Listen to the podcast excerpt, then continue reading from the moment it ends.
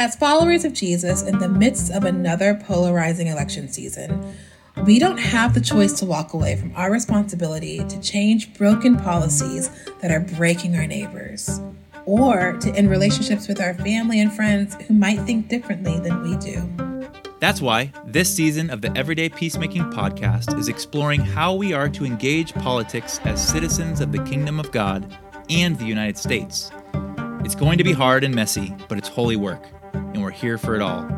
Thanks for joining us for Peace in Politics, becoming everyday peacemakers in and outside of the voting booth.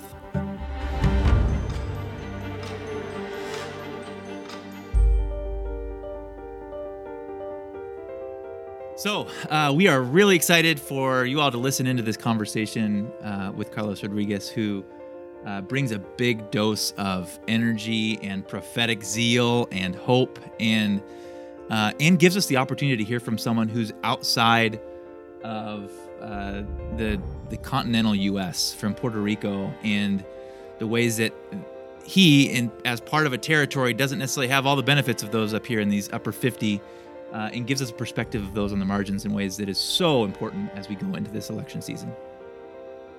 Yeah, and I love too that his story, you know, even if we're like, oh, we don't live in Puerto Rico, or we don't, we, like we don't feel like we can connect. Like his story, he talks about living in the South, being yeah. a pastor in the South, benefiting and experiencing privilege from having like being here, and now he lives where he is. So I just lo- I love that we can kind of see um, his story progress that way, and we can find some connection in his story wherever he is. That's right.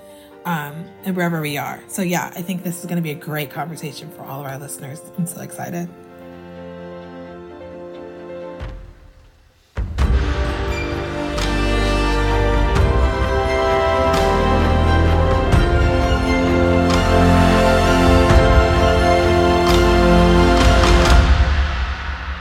Hello and welcome. I am so excited because we have Carlos Rodriguez here on our podcast today. Carlos, welcome. So it's excited. So, so to good to be here. Lovely faces, lovely people. It's always good to chat and connect with friends. So I'm Yo, here. Love yes. It. Yeah. I mean, we are lovely. Our audience cannot see that. They can just hear our lovely voices. But yes, Carlos, we are um, we are inviting you to help us unpack some of the ideas around peace and politics, um, and just want to just pick your brain and learn from you. And here on this podcast, we are kind of working with three definitions or assumptions okay. when we talk about peace and politics. So the first is that peace is this holistic repair of relationships. So yeah. like I like to think of as shalom, God's dream for the world as it should be, nothing broken, nothing missing, everything made whole. So we're looking interpersonally, intrapersonally, interpersonally, and systemic. Mm-hmm. Um, we're also talking about peacemaking. So, uh, moving towards conflict with like the tools for healing and transformation. The, that's mm-hmm. our end goal when we think of engaging as peacemaking. We want to be agents of shalom. And then last, politics, which I think we're all really comfortable talking about politics, but some of our listeners are not. And we just want to kind of take some of the like gas out of the out of that anxiety and say politics is simply the ordering of our society. Yeah. So, with all of that in mind, would you introduce yourself to our audience um, by just sharing? We know that the past few years have been mm. unique and challenging. How have you showed up in the midst of your work and personal life as a peacemaker in the area of politics? Yeah, that's very great introduction and explanation. It's actually helping me sort of verbalize mm. and give some language because I, I feel like when you and you guys understand this, the more you actually get involved in the work, the le- the less important. There's an element of there's the less important of all these definitions that seem to be really important in the public square, and I'm not denying that they are important. But when you're actually getting your hands dirty and having to deal with Doña Maria's sickness and having to deal with no having no electricity and having to deal with moving politicians to deal with this community that's been forgotten in a way all that language that is so important for conversations like this mm-hmm. it's also so not important right it's yeah. like this tension of it's valuable that we define it and that we converse about it and yet when it's time to just do the work I really couldn't care less what you call it, how you call it, why you Yeah. call it. We just need to get on and do the work, right? Exactly. And so, so for me personally, that was basically an extreme. I was a pastor in Raleigh, North Carolina, as the Trump era began, realizing that I, I barely believed anything I preached. Um, my marriage was struggling. Um, I was unhappy as a pastor. And the Trump era brought all these realities to the surface. And I think in a bizarre way, it was a gift. I call it the gift of clarity, where it's like, mm-hmm. oh, wait, that's what you think about the statement Black Lives Matter? And like, wait, that's really what you think about immigrants and people coming from Central America? And it's like, and all these people that I worked with, that I was on boards with, that I was pastoring or were pastoring mm. me, we had the rare gift of clarity of like, Yeah. no, this is where I stand on this issue. And I'm like, holy moly, I really mm-hmm. stand on the opposite side of that issue. Yeah. And mm-hmm. even though it has been heartbreaking for relationships and communities, churches, big and small, I, I, I can take a deep breath and feel like maybe in the future we're going to look back and say, in the midst of all that brokenness, that pain, and the actual human cost of this season, there was clarity, there was mm-hmm. Yeah. definition. And now I'm saying it's really important to define, right? Yeah. And so Right. it's like we have all these words that we use that sound important, but when you actually get to do the work, they're really not important. And then you get to the point, it's like, oh, wait, it is important to define that mm-hmm. this is what we do, this is why we do it, this is actually why I don't do it with these people anymore. Mm-hmm. And it's not a lack of love, of willingness to bring peace. It's just like the gift of clarity says, I'm Carlos. I'm actually not meant to be a pastor in Raleigh, North Carolina anymore. I'm meant to give my life to the people of Puerto Rico, a place I was born and raised, um, because of the systemic injustice, the economic inequality, and the actual legitimate real life issues people are struggling with here. And I want to be part of giving a voice, of, of sounding the alarm, and of actually getting my hands dirty to do the work that matters. So, what I love about what you just said is something that, so for my 40th birthday, I had my family and a couple of good friends come over and do a, um, pow- we did, called it a TED Talk night. And they came and they just like, whatever they could do a TED Talk on for like seven minutes That's would be so great. sweet. And um, one of my friends is super into Mr. Rogers, and they gave me kind of my mantra of my 40s, which is clarity is kindness. And that that's something that they learned from studying Mr. Rogers' work. And what I'm hearing you say is that the gift of clarity allows us to be kind to ourselves. Be kind to those we may disagree with. There's actually like, uh, you know, I think kindness gets such a passive, um, like it just gets a passive rap. Like just, Yeah. you know, actually there is a strength in saying, you know what, So strong.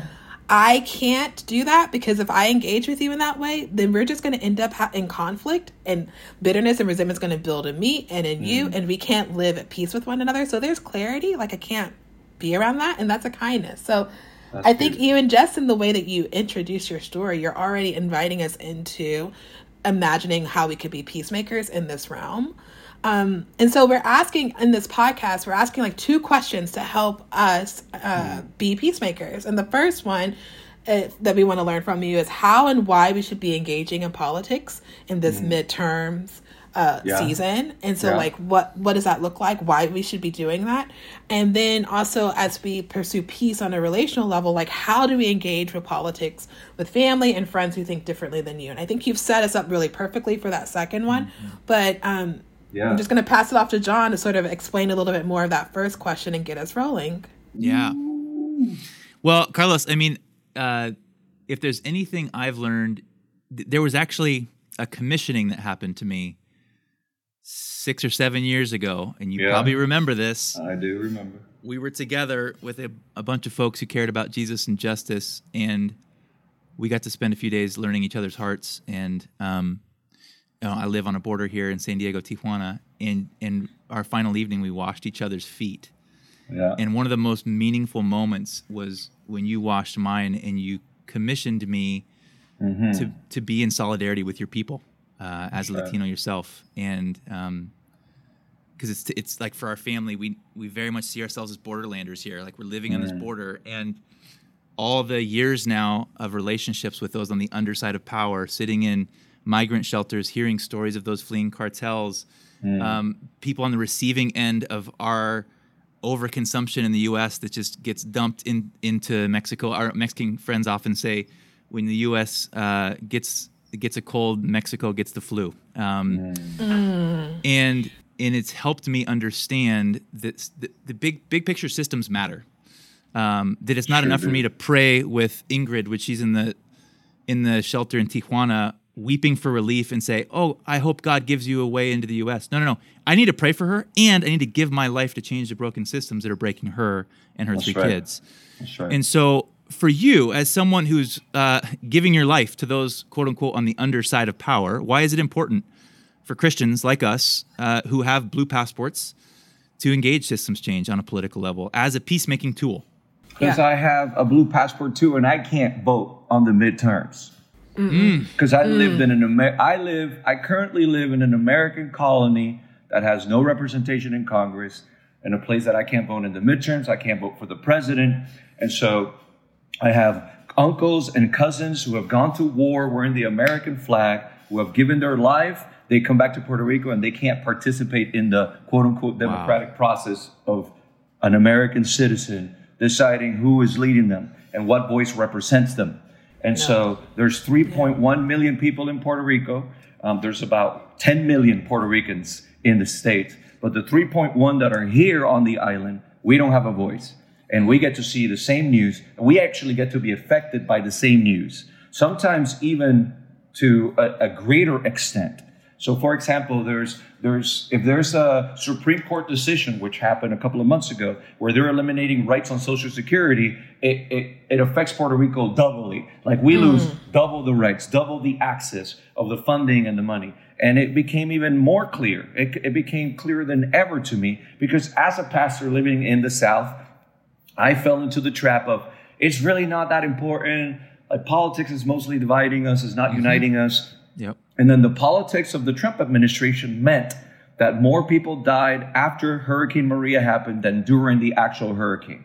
And I met people while we were delivering food, while we were uh, dealing with the water crisis, while I'm bringing teams from the outside and funds and whatever. I'm, I would meet people on one trip, come back two weeks later, and they had died because they didn't have access to medication, because they couldn't get a blood transfusion. And that was, I, it, it, again, it wasn't even like American politics. It's like the actual definition of politics, right? Mm-hmm. Of how we administer each other in a community, in a serving yeah. society. Yeah. An administration that didn't respond quickly enough, strongly enough, with enough compassion, willingness, or kindness to the people in Puerto Rico meant that elderly people were not having access to their medication and they died. And yeah. we're talking from one week to two weeks later to another three weeks later.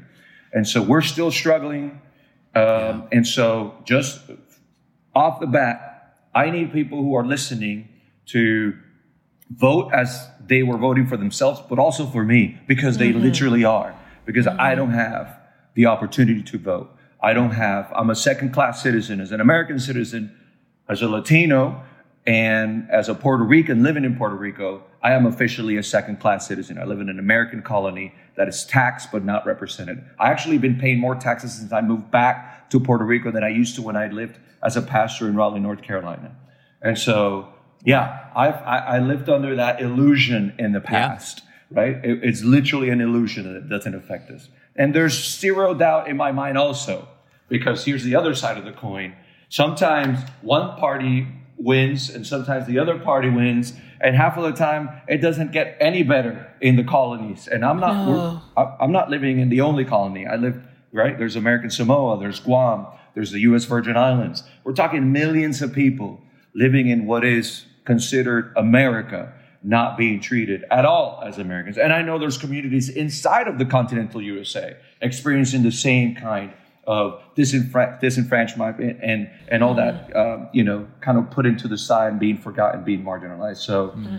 yeah now i'm mispronouncing words because i get passionate and angry and desperate and mm. you know that makes a lot this- of sense i feel like as i'm listening to you um so my godmother is puerto rican afro latina and so um i remember her actually being frustrated that she couldn't vote and like bringing that up at elections. And I, Yeah. I'm from Southeast Texas, and so I, I never understood. Like first Yeah. when she was like speaking Spanish in front of me, and all of my friends were Mexican, and Yeah. and I was like, wait, this woman who looks just like me is speaking Spanish. What? But then also like her whole lived experience was different, and so like I totally get that.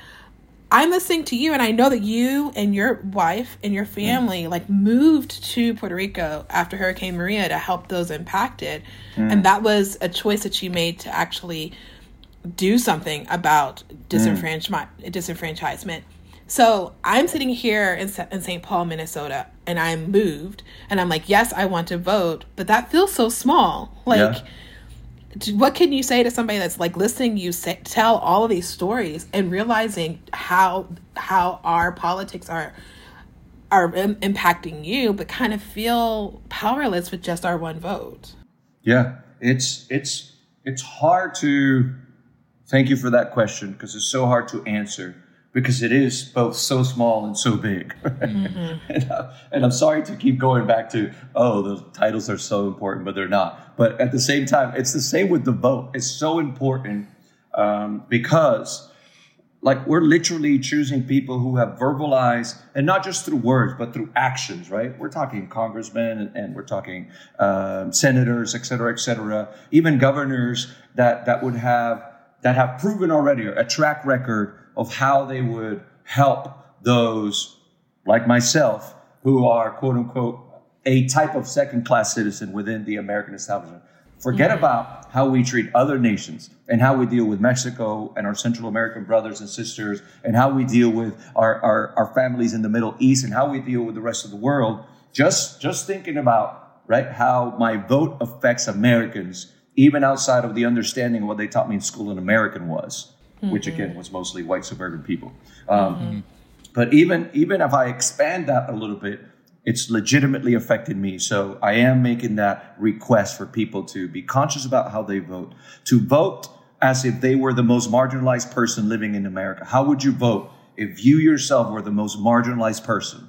If you didn't have a right to vote, if you uh, were, re- if you you know didn't have a right access to um, any sort of federal funding, any sort of federal help, if you were living in a community that was represented in Congress, if you were living in a community that was over over policed, think of putting yourself in those shoes and vote as you were one of those people. Who would you choose? Who would you support?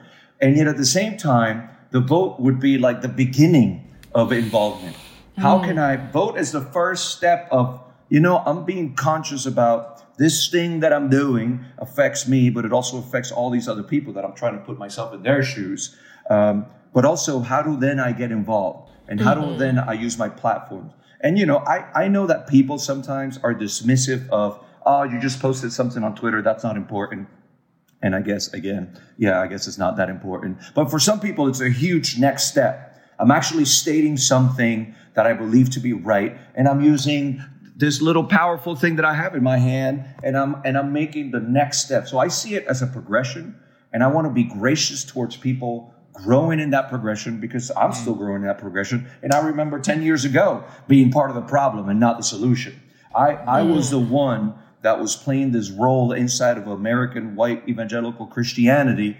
And in a bizarre way, because I was a Latino man in Raleigh, North Carolina, mostly pastoring a white, a white evangelical church, I was in a way like, I was, I was the puppet that people could say, I'm not that racist. My pastor's Puerto mm, Rican, mm, right? And mm-hmm. so, uh, and I fell into it because it was a good salary because they paid me good money, and I got on the Delta Platinum Medallion status because I traveled enough, and that gave me access to right the lounges and stuff. And so I played the role, and I took advantage of that role. But I got to the point where I realized this one little thing, that first little tweet where I kind of challenged where I was it could be insignificant, but it was significant at that moment mm. where I'm making a step to use my voice, my little platform to say, you see it this way, but I actually see it this way. And this is the reasons why I see it this way mm-hmm. because Yeah. of my lived experience, because of the actual gospel of Jesus Christ that says, The Spirit of the sovereign Lord is upon me to preach good news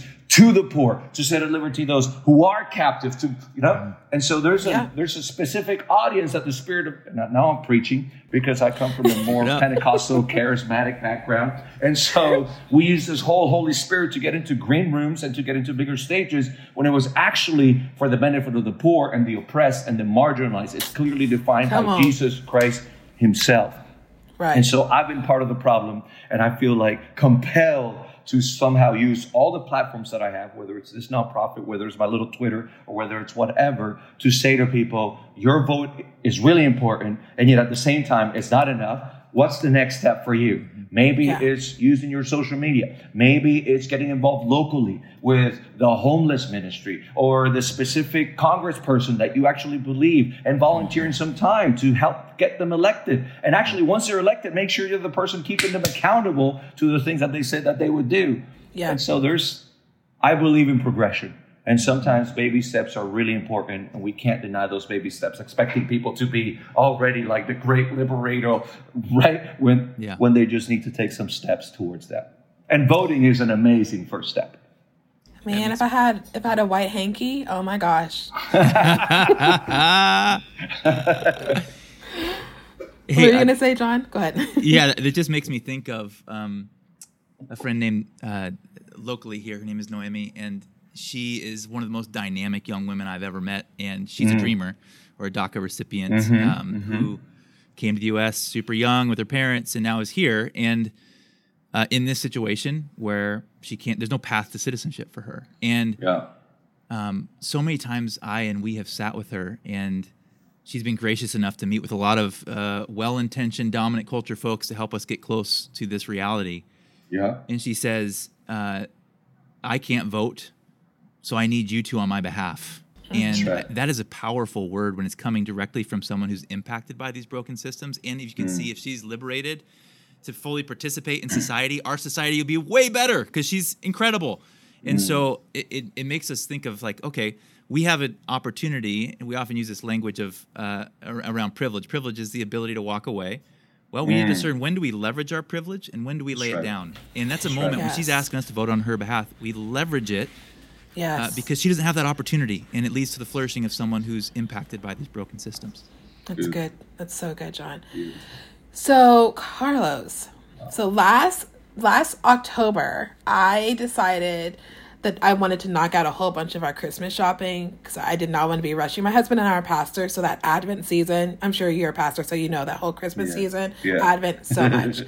so I was like, let me knock it out. And so I was like looking to see what was available. I think maybe maybe more it was like mid November, but I was looking to see what was available. I saw all of these like Christmas onesies, and I thought that's cute, but I don't need to spend a ton of money on something my family is like literally going to wear for maybe half a day just for a picture right so i so i did something i didn't tell my family what i was doing i purchased the flip the table of oppression sweatshirts for each family member and then like matching like black pajama bottoms because Aw. what we always do is we always go to the movies in our christmas pjs No, you either don't. yeah we like either No, like don't. either on christmas eve or christmas day we always do that so okay Amazing. so now we did- know who that family was. Okay. Amazing. and we've been doing that since they were little. So it's like a family tradition. So I I. I thought, love okay, well, we can get. th- I mean, we look, we look like how everybody looked during the pandemic. You know, Sure. like loungewear, casual, whatever. We can get away with it.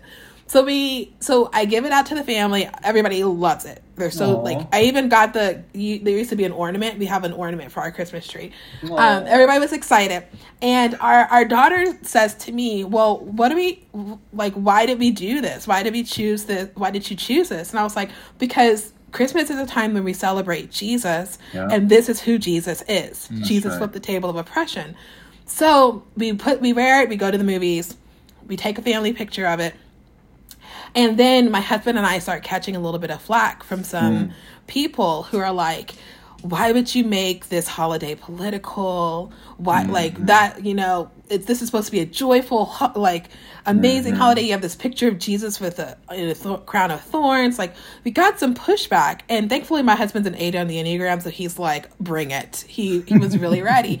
But I kept coming back to that. Like, this is the Jesus who I love, and this is the Jesus I want to worship and, and pay attention to on Christmas. And so I had a thing to say that was really centered and rooted in, in my beliefs that for people who gave pushback. But I'm curious as we begin to pursue peace on like that mm. relational level mm. and we're engaging in politics and we have like clear, like, th- I have clarity about how I want to think about Jesus and mm. how I've experienced Jesus. How do, how have you found that it's been helpful to engage with friends and family who think mm. differently than you? It's been really helpful to be in Puerto Rico. It's an advantage that most, I would say, the last five years since we've been back, that all that engagement, most of it happens here. Mm-hmm. And it's easier for me, and I and I and I and I understand how it might be harder for people that are still back in North Carolina um, in more of the white evangelical conservative spaces. It's much easier for me because they're coming to my place and I'm feeding them rice and beans. And I got this huge avocado that I've just given to them. And I'm getting, and I'm cooking up some mojitos using fresh mint here from the campus. And so we're having these conversations at this table. And I, and I'm saying it's easier for me, but I'm also wanting to encourage those that are feeling like, oh, it's hard to have those conversations. It's probably because you first have to step away from the systems of power that give the ruling the leading of those conversations to somebody else and you need to start creating your own tables not to be mm. like ah my table is better than yours but to actually like you know this is a table that we created where it's inclusive where everybody's welcome i love that jesus actually says to love your enemy because he's mm-hmm. not saying pre don't don't act like they're not your enemy don't even call them enemies you know no no yeah. he's saying yeah. you have to define that they are actually in a way in a system that is against you mm. and you can define them as enemies and then the invitation is to love them to welcome them to receive them to have those hard conversations but not in the place where they're in control not in the place where they're in charge of the conversation not in the place where they're the ones saying we're not enemies we're brothers and sisters in christ and we could have this conversation without these bad attitudes that you're having and you know et cetera et cetera and so i believe in the, in the intentional empowerment of those who have been marginalized, forgotten, pushed to the side. And I believe those of us who have, whether by race, sexual orientation, place that we were born, whatever it is, where we have been part of a group that has been marginalized, forgotten, pushed to the side, that we have to be intentional about, well, I'm going to create my space and I'm going to create my tables. And it might not look the same. It might not even be as comfortable, but it's going to be our table.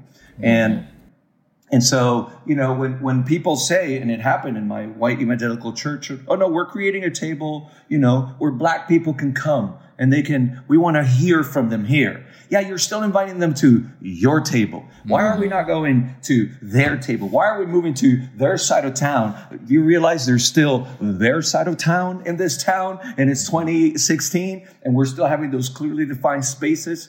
And so I've, I've I really believe in the intentional empowerment. I really believe it's part of the gospel. I really believe that Jesus went to the temple. He saw that there was a system of oppression that was created to use economics to have access to God. And his appropriate godly, what he saw God do in response was to flip those tables, not to have a conversation, not to have a sit down with those people, but to actually flip it in a way that, okay, now we can build some actual tables that are going to be led by those people who were previously oppressed, previously put down, previously forgotten. And so my invitation um, is for the creation of new tables. It's for, as we started at the beginning, clarity and definition. Not clarity and definition to separate, but clarity and definition so we can come back to the table with like actual this is what I believe. This is what you believe. This is how we're extremely different. This is why I'm extremely different. And we can, I think, I, I think those honest conversations are way, way healthier, way more productive than the pretend ones. And so, yeah, flip the tables of oppression so that we can create new tables and maybe starting, you know, I'll finish with this. It's incredible how Jesus is not just throughout his three years of active ministry, you know, seems to be keep going further down. And I've heard some people that are legitimately almost offended when Jesus uses that language in Matthew 25, the least of these. I get it. But he's intentionally saying what's in our hearts. That's how we see them as the least of us. And he's saying, mm-hmm. when you when you keep finding the least of these, you keep realizing there's somebody even least, quote unquote, than that. mm-hmm. then you get to the place where you find Jesus himself. And when you serve them, when you love them, when you empower them, you're doing that to him. And so we are intentional as an organization here at the Happy Givers. What are the marginalized communities? Let's go there. Who are the marginalized people within those marginalized communities? Let's go there. Who are the marginalized people within that marginalized family that we found in that marginalized community? Let's go there. And to be intentional about creating tables in those spaces because mm-hmm. the conversations will be very, very different. And I think more productive. So, so go, ahead. ahead. Well, I was just going to ask a clarifying question because mm-hmm. this is kind of what's been um, budding, burgeoning in me as I'm thinking about bringing people together.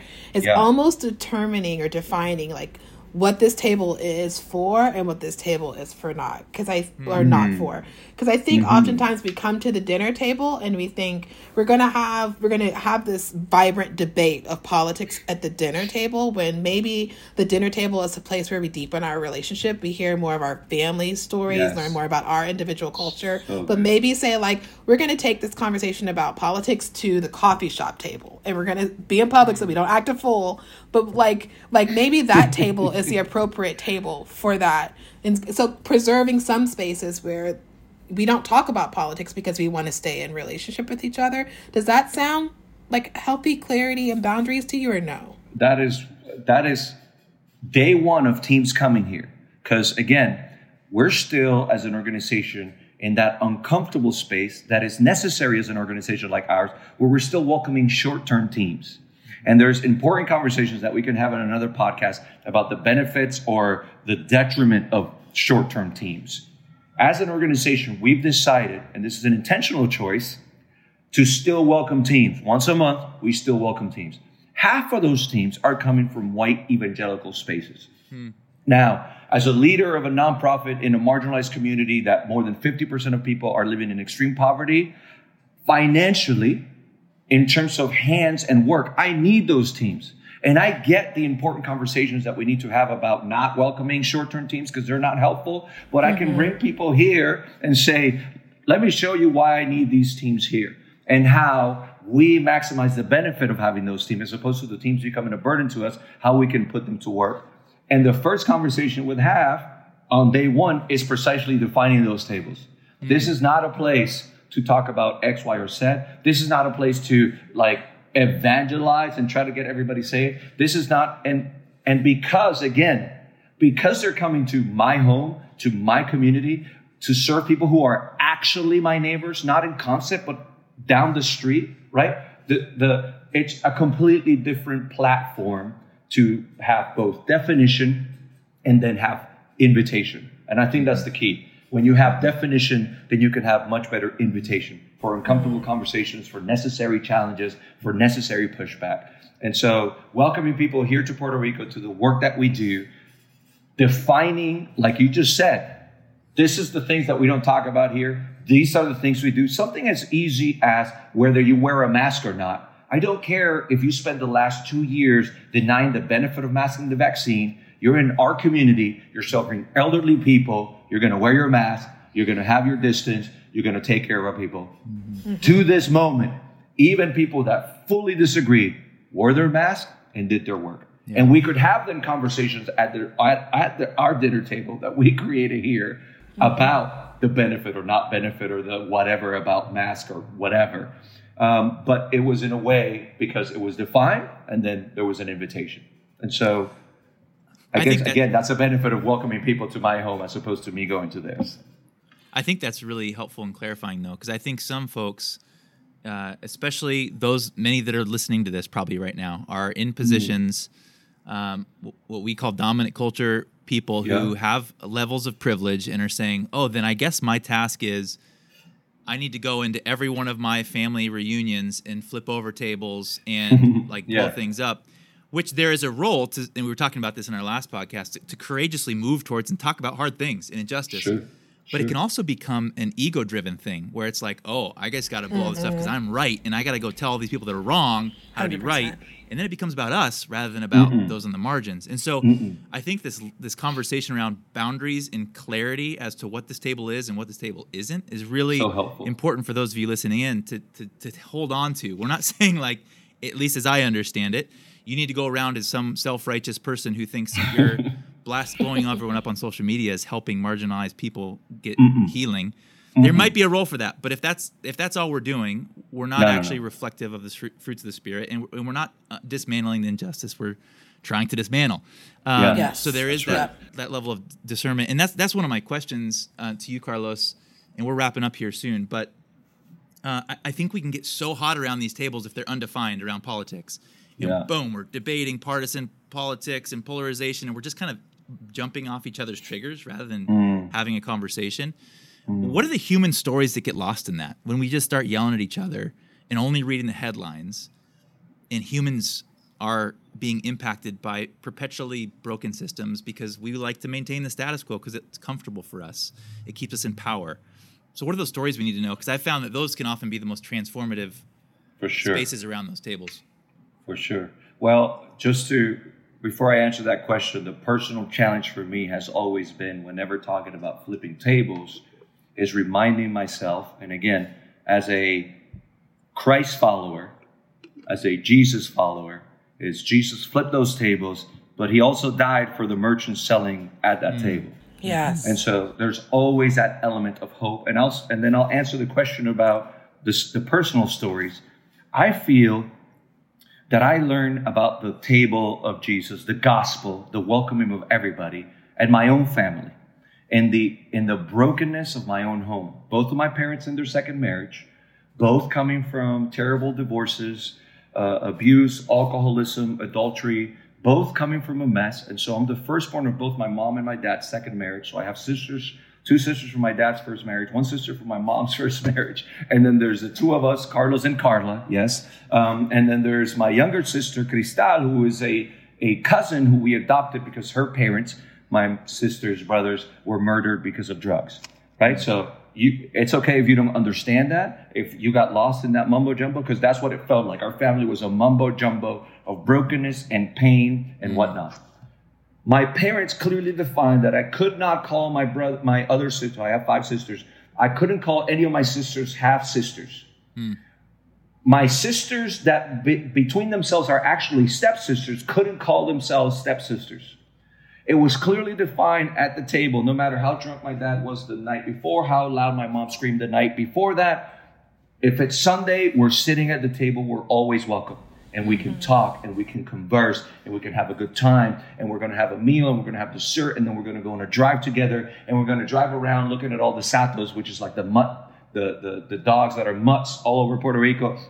And we had named for all the mutts. And no matter how broken we were, my dad's ex-wife to this day, I call her mom. And my mom and her are good friends. We have photos of our Christmas Christmas shots, right? Where my dad's ex-wife is on one side, my mom is there, my mom's ex-husband is there, and so we were we weren't we were clearly defined as a family that no matter what happens, we're always welcome to the table.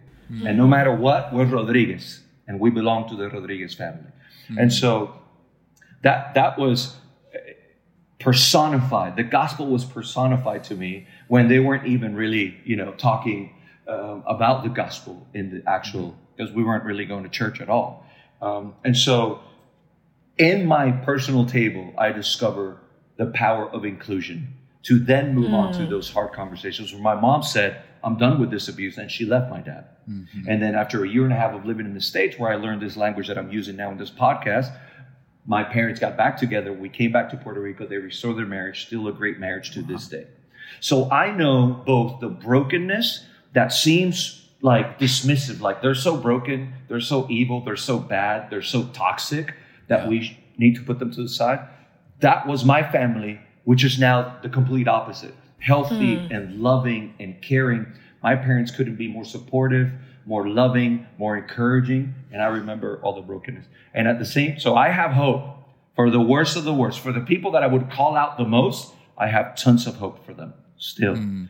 And I have hope that the place of the table where we're still broken, John and I and all of us are still so broken and there's still so many things that need to be corrected. There's still so many blind spots in our theology, in the way we relate. So I'm talking to us as men, in the way we relate to women, yeah. in the way we make spaces. There's still so many, so much patriarchal thinking yep. and emotions yep. that we still carry. And if we dare to still, and I use Trump as an example. If I call Trump, I need to call out the Trump in me too. And the mm. ways that in my leadership, right, I'm, I'm still trying to find ways to get everybody to do what I want, how I want it, when I want it. And so going back, my family proved that the table is always open. And in that table that was broken, there's also hope for it to be not such a broken table. Mm-hmm. And for the toxicity to be resolved, and for issues and for therapy to be helpful, yeah. and for families to come together with clarity, with repentance, to do better than they used to, right? Yeah. And then in that space, then we can create new tables where more people are included, where there is more openness, where there is more hope. So thank you for that, you know, clarity that you brought um, about defining whether it's not just going around flipping tables, mm-hmm. is that we get to flip those tables from a place of healing, from mm. a place of we want to flip them because we want to create new ones yes. that are more inclusive, that are more welcoming, that That's are it. more full of hope, that are more because I believe with all my heart that Jesus was intentional. He was intentional in his audience.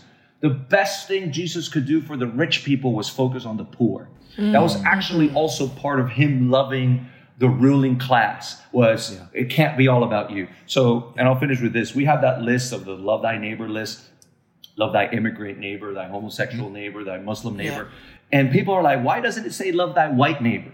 I'm intentional mm. about that. I don't put the white neighbor there because I'm being really intentional. We need to clearly define the ones that haven't been loved, the ones that are being put to the side. And that's a gift to my white brothers and sisters that I'm not centering them again um, because they've been centered enough. And it's not because of hate, it's actually part of the invitation. Yeah. Um, decentering whiteness is actually a gift to white people. It's actually part of the gospel to them that is not all about them, about their history and about their culture, right? And so it, it feels sometimes like an attack, but it's actually an invitation. Mm-hmm. And so, and I feel Jesus personified that best um, as he's calling out the Pharisees intensely. You godless, empty tombs. Mm. I love you and I'll die for you. But stop being so empty. That's it. I, I, I love that. And I, I think what's so important for us to hear is it's not just about flipping over the tables it's about flipping over the tables so that we can build a better one like yeah. there is a better so way and those one. of us are living in this space being like oh whatever whatever this evangelical thing is i inherited that is not it so like what's the thing and so this is is really a, a process of purging and confession and repentance such that we can be like oh that's the thing and that actually looks like good news and so i, I appreciate the way you're inviting us into that vision and that's the vision we want yeah. to cast for folks too it's not just about pointing what was we can flip that mm. stuff over and say where we headed um, mm. because that's that's what good news looks like um, yeah. carlos where do we find you and support your work and give us give us the spiel well, the best thing is to come to Puerto Rico. We are an intentional welcoming organization. Like we love hosting people, hosting teams. We're here in the town of Vega Baja. It's in the north coast of Puerto Rico, right by the Atlantic. Amazing beaches nearby, amazing community, lots of need and poverty, but also lots of generosity and loveliness and hope. Um, and so coming to Puerto Rico, and you find all that information at the Happy Givers anywhere online. You type at the Happy Givers, TikTok, Great. Facebook, MySpace, no MySpace, yep. um, all the other ones. um, you can find us. Um, you go to thehappygivers.com. It's mostly our store, and why we are, why we push our store is because we print our stuff here, we create our stuff here. We're employing people to print and to ship out of Puerto Rico. So it's not just funding the nonprofit, but it's also creating jobs within the nonprofit. Mm. So we have this beautiful ecosystem of farming and a social kitchen. Um, we do rebuilding work. We're still hosting volunteers. We're actually printing and shipping out of Puerto Rico. And so we're trying cool. to create something that's beautiful, that's hopeful, um, and it remains open, like mm-hmm. in the midst of the brokenness, in the midst of the pain. So whether you find us online, and as you find us online, you give a donation, all donations are welcome, but we're also intentionally trying to create sustainable ways when the donations dry up, we can still create and still do what we do. So any awesome. any help, whether shopping, whether visiting, um, you know that million dollars you got, yeah, we'll oh, take yeah. it. We'll put yeah. it to work. well, but honestly, people visiting would be helpful. And cool. well, I will, yeah. Well, well, Carlos, you should just know that the Moore family will be purchasing five hoodies because wow. we do this thing. We so do this thing sweet. called cozy Thanksgiving because we've always just been us. My husband and I come from dysfunctional backgrounds, so we've mm. never celebrated Thanksgiving with our family. It's always been the five of us. Mm. And I started this thing three years ago, or maybe four years ago, pre-pandemic, called Cozy Thanksgiving, where everybody got a new hoodie, and so they would come to the Thanksgiving table in a hoodie instead of like the fake like dress up in pearls. That's just not realistic because mm-hmm. mom cooked all day and I just want to be comfortable while I'm eating my turkey. That's right. So I'm That's actually right. going to be sending my family like the unisex hoodie link and just Yay. asking them to each pick one and so so, so we'll do we'll do our part and we hope our listeners go and shop and do their part. Thank you. Um, and then plan a trip down. But thank you. This has been such an energizing and hopeful conversation, it Carlos. Thank you so much for it's joining us for Peace in Politics. Love you guys. Thank you. I appreciate it. We'll see you again.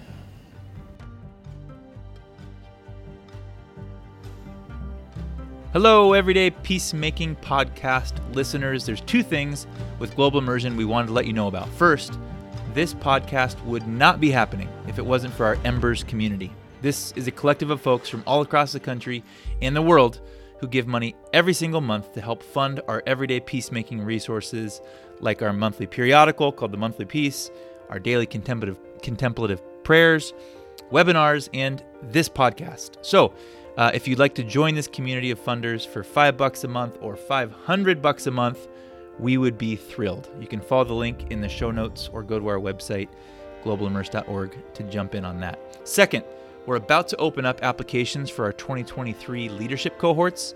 Uh, these cohorts are designed for faith leaders who want to go on a journey of discovery in the intimate company of peers and trusted guides.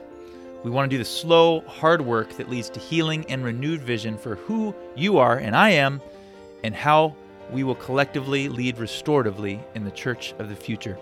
These cohorts include in person retreats, online learning, coaching, and immersive experiences. One uh, the Journey of Hope cohort culminates in a trip to Northern Ireland to learn from uh, other peacemakers in that global context, and the other uh, Journey Home culminates with a pilgrimage on the Camino de Santiago, where we seek to confront the conflict within ourselves that inhibit our ability to lead towards equity and justice and peace.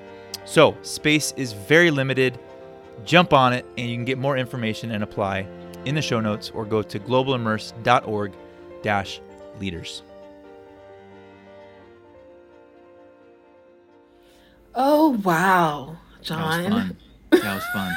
that was. And and hard and great and intense and glorious. All the things back and forth. All the things, which is so surprising around a conversation about politics. That's true. And, and brokenness and hardship. Yeah.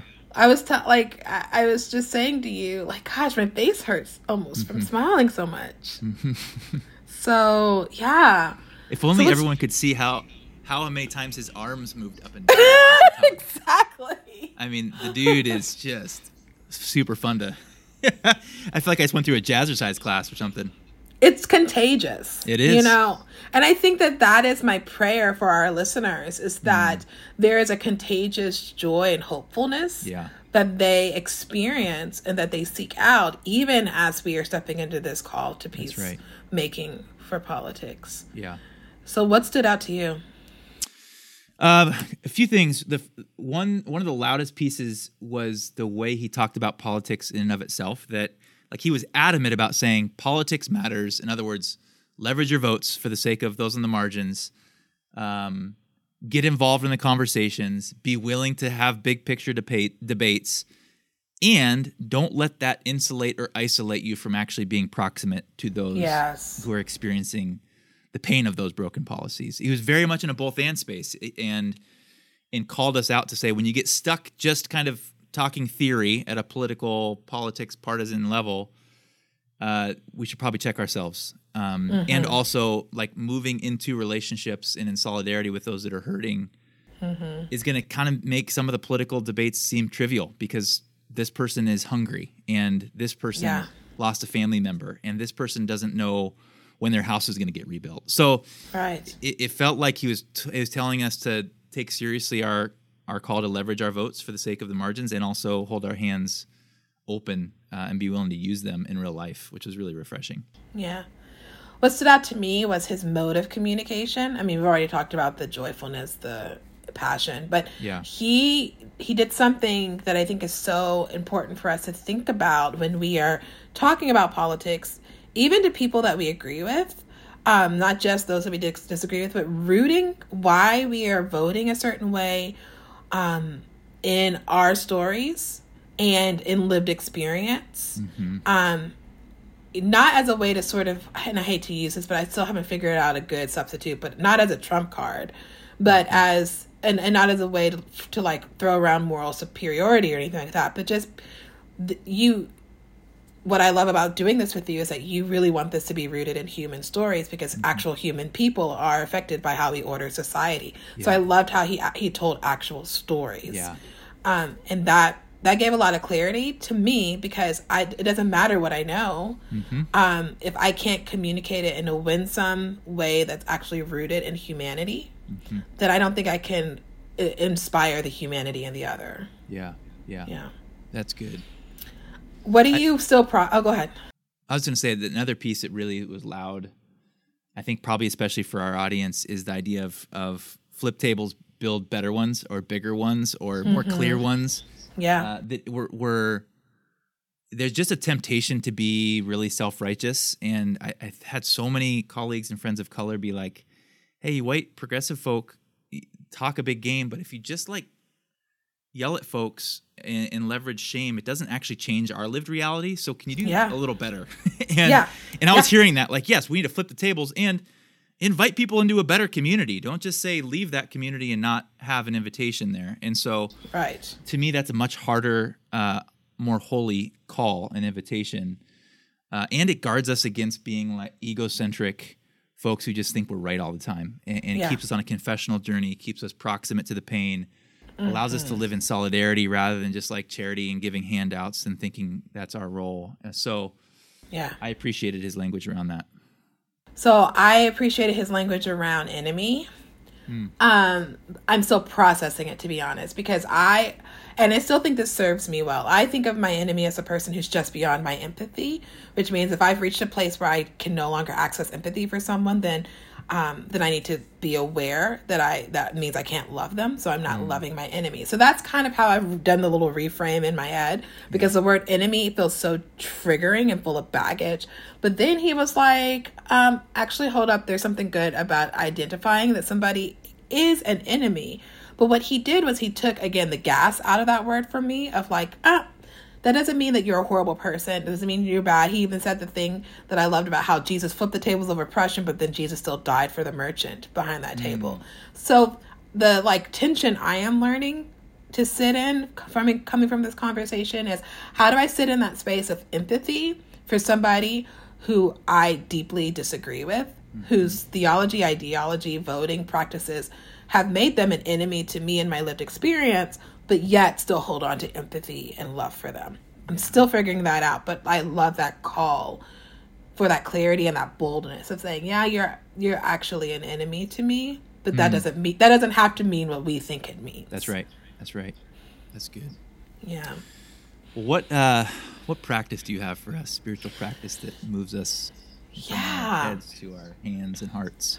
So our practice today is the practice of curiosity.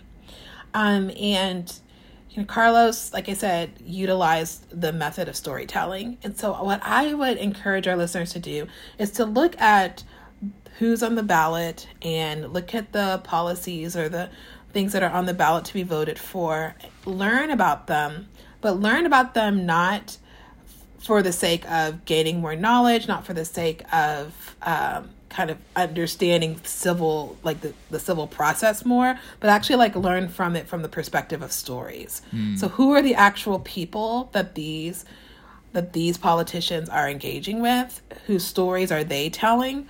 Whose stories are affected by these policies or these fit bills?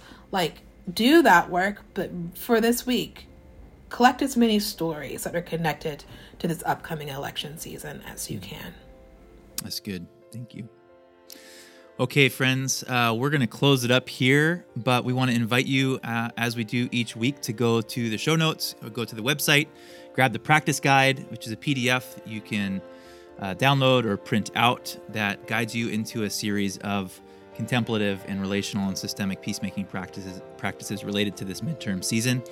Uh, and we want to send you off with this. May we be a people who flip tables of oppression and give our lives to building better ones. Amen.